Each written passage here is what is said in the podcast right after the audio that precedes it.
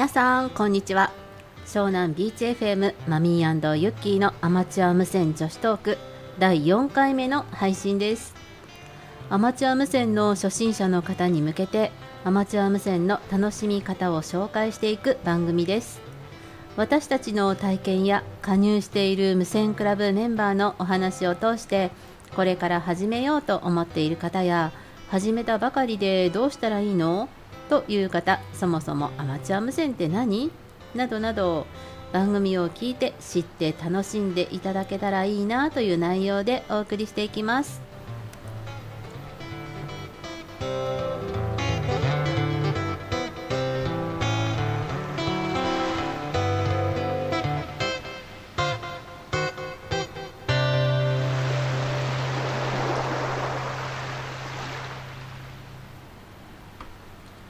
そしてお話しするのは私マミーことコールサインはジュリエットジュリエット1単語ズール X レイ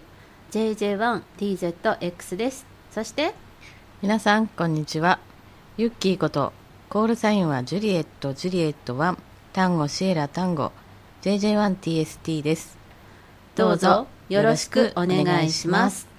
そして解説を担当してもらうのはこの方です。はい皆さんこんにちは Juliett Mike 1 Echo Sierra Golf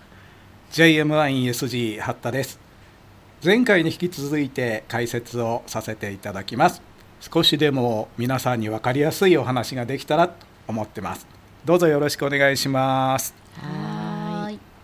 前回の配信で初めてトランシーバーを操作した時の話や正確な通信を行うために考案されたフォネティックコードのお話など盛りだくさんであっという間に時間となってしまいました。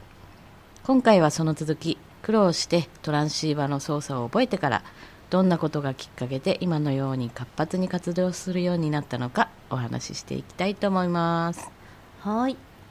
初めのうちはいつか皆さんと同じようにスラスラとコールサインが言えるようになって前回教えていただいたフォネティックコードでも簡単に相手のコールサインを聞き取れるようになると面白いかなと思っていました。ちょっと慣れて相手のコールサインが容易に取れるようになってくるとパイルアップの中から特定のコールサインを聞き分けるのが楽しくなったりコンテストに出たりアワード集めが面白くなりました。そうなんですか。マミーさんのお話からたくさん専門用語が出てきました。パイルアップ、うん、コンテスト、うん、アワード、うん八田さん出番ですよ。詳しく教えてください。はい。いろいろ言葉出てきましたね、はい。えー、まずパイルアップというのは多くの曲から一斉に呼ばれることなんです、えー、略してパイルとかも言われてますね、はい。えー、無線の世界では数が少ないマミさんですとかユッキーさんたちのような女性の曲、えー、アマチュア無線化の間では YL さんとも言いますね、はい、が運用している、えー、曲が少ない国内外の地から、えー、電波が出てくるとぜひ更新したいって多くの曲から一斉に呼ばれることが往々にしてあります、うん、これがパイルアップなんですね。なるほど。魚を養殖している生けすに餌が投入されると多くの魚が餌をめがけてビチビチビチって飛び跳ねている光景をテレビなどで見ることがあると思いますけれども、はい、あれもまさにパイルアップですよね。うん。うん、そうですね、えー、今の、えー、魚の話を例にしましたけれどもさらに激しいパイルアップのことを一本の骨や肉をめがけてたくさんの犬たちが群がる光景を比喩してドッグパイルと呼んだりするんですよ。ドッグですか？そんな言い方もあるんですね。はい、まさにいけすの魚とはぴったりですよね。うん、もう光景が目に浮かびます。はい、パイルアップは、えー、コンテストや記念曲運用などで味わえるもので、特に年2回ある YL コンテストなどでは全国から呼ばれっぱなしになります。休む間もなくといった嬉しい悲鳴状態なんですよ。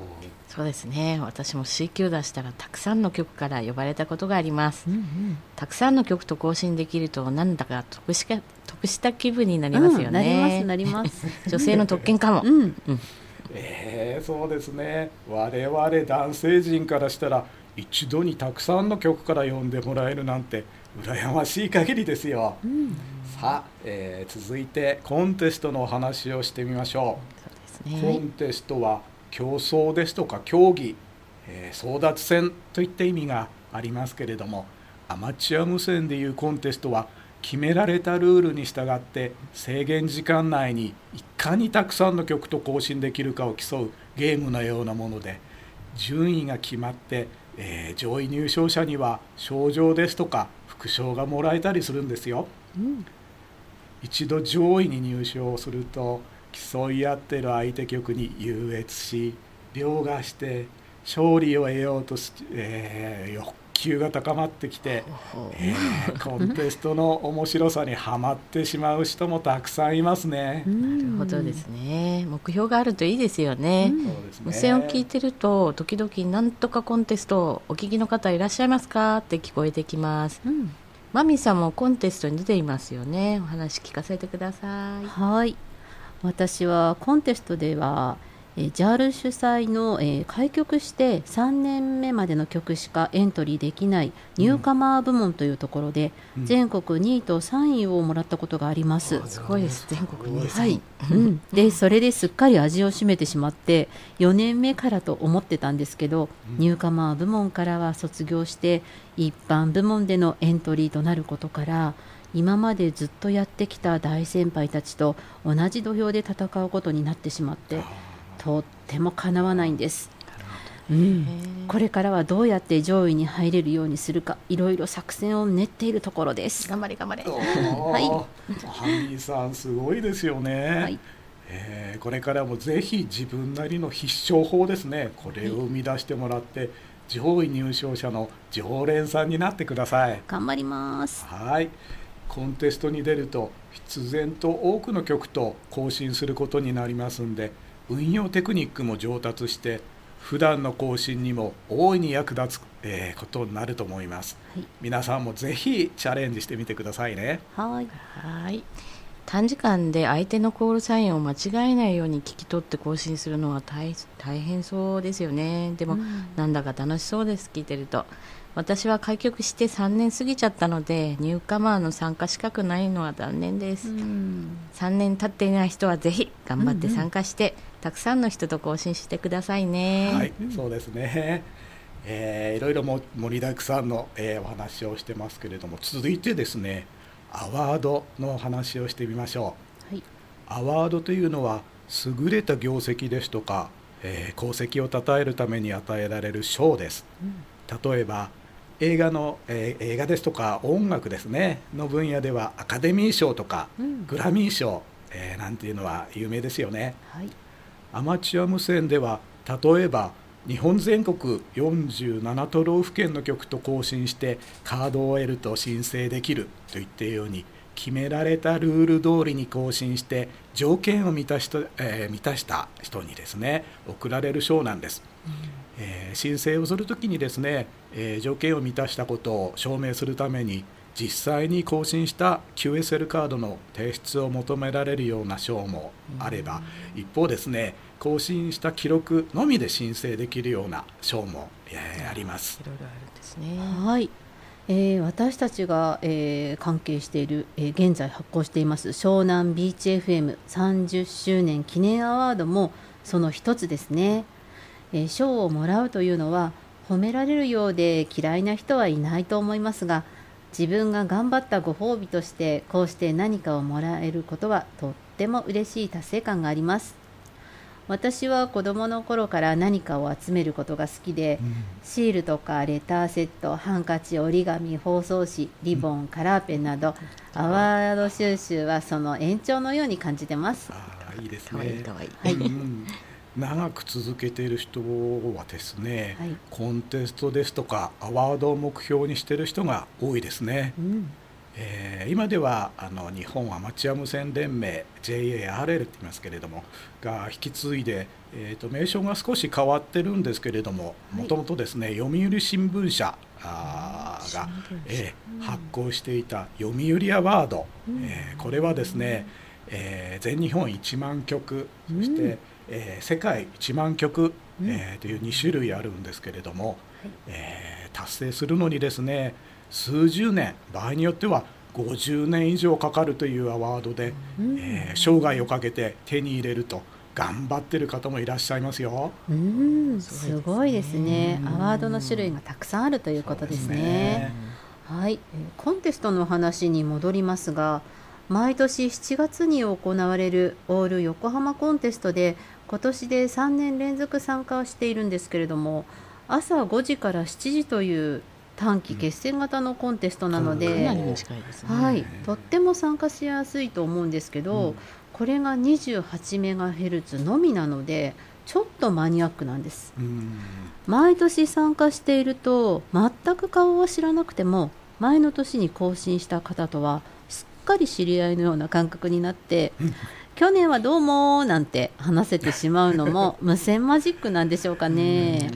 うん、普通ではありえない不思議な感覚が味味わえますよ。そうですよね、うん、本当にまだ数回しか更新してないような相手とも、えー、年齢も全く違う相手とも、うん、もう数十年代の友達のように気楽に話ができてしまうのもアマチュア無線の醍醐味かもしれませんね。はい。ところでお二人はその後上級資格へのチャレンジはされたんでしょうか？はい。私はできるだけ制限なくいろいろな周波数で更新したくなりオンラインでの勉強とそして試験を受けて今は2級です。はい私も開局した翌々月に勉強ついでに3級まで取っちゃった方が遊べる範囲が広がるよと周りから言われてそれもそうかなと3級を取りました。講義の時は分からなかったこともそういえばあの時先生が言っていたことってこのことかなと分かることがたくさん出てきています、少しずつでも知識として身になっていればって思ってるんですけど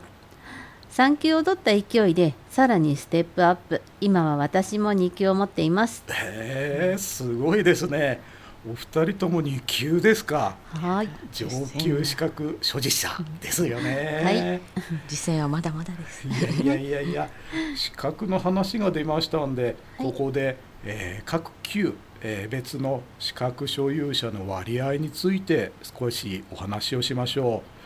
えー、おおよその数字ですけれども4級が全体の 90%3 級になりますと6%から7%ぐらいでしょうか、うん。えー、2級になると2%ぐらい。もう1級になるとですね1%弱だそうです。えー、ただこの数字はですね上級資格と言われている1級ですとか2級の方は、まあ、いきなり取ったっていうよりも、えー、その前にですね4級とか3級を、えー、まずチャレンジしてそれでステップアップされている方が多いと思いますので、そうした方は複数の級に、えー、カウントされている、えー、ことが、えー、ありますので、まあ、その辺を承知おきいただいて、まあ、この数字を、えー、考えてみていただければと思います。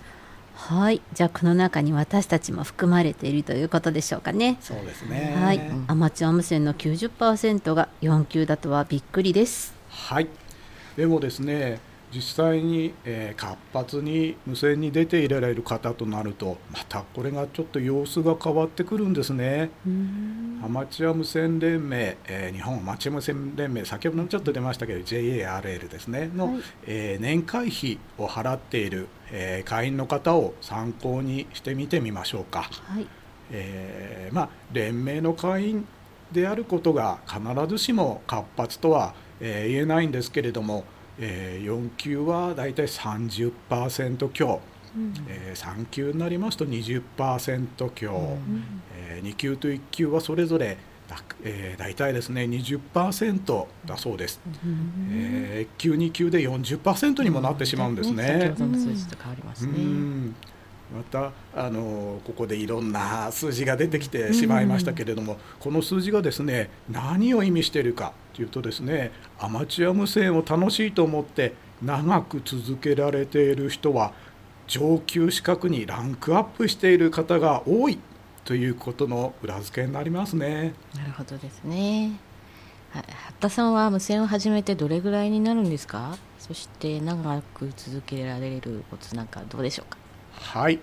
私は中学3年生の時に4級当時は電話級と呼んでいたんですけれども講習会ではなくてですね、うん、自分で勉強して国家試験を受験してました、うん、で今年で、えー、44年になりますね、うん、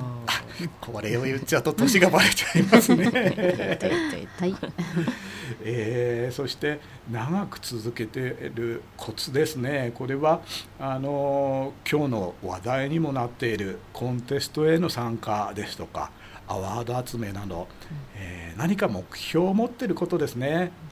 なるほど。八田さんも何か目標を持ってますか？はい。私の場合ですね40代の頃は仕事が忙しくなってしまって、うん、アマチュア無線に出ていなかった時期があるんですけれども、うん、ちょうど2011年ですかちょっと仕事の方が落ち着いてきてですね再開してからは、えー、主に海外の曲と更新を、えー、楽しんでいます、うん、すえー、目標の一つはですね海外曲と、えー、まあ、無線もであの普通の、まあえー、更新もそうなんですけれどもより生活に密着した、え話題えー、特にですね、まあ、お前昨日は何食べたんだとか、えー、どこのスーパーはどんなものが安いんだとか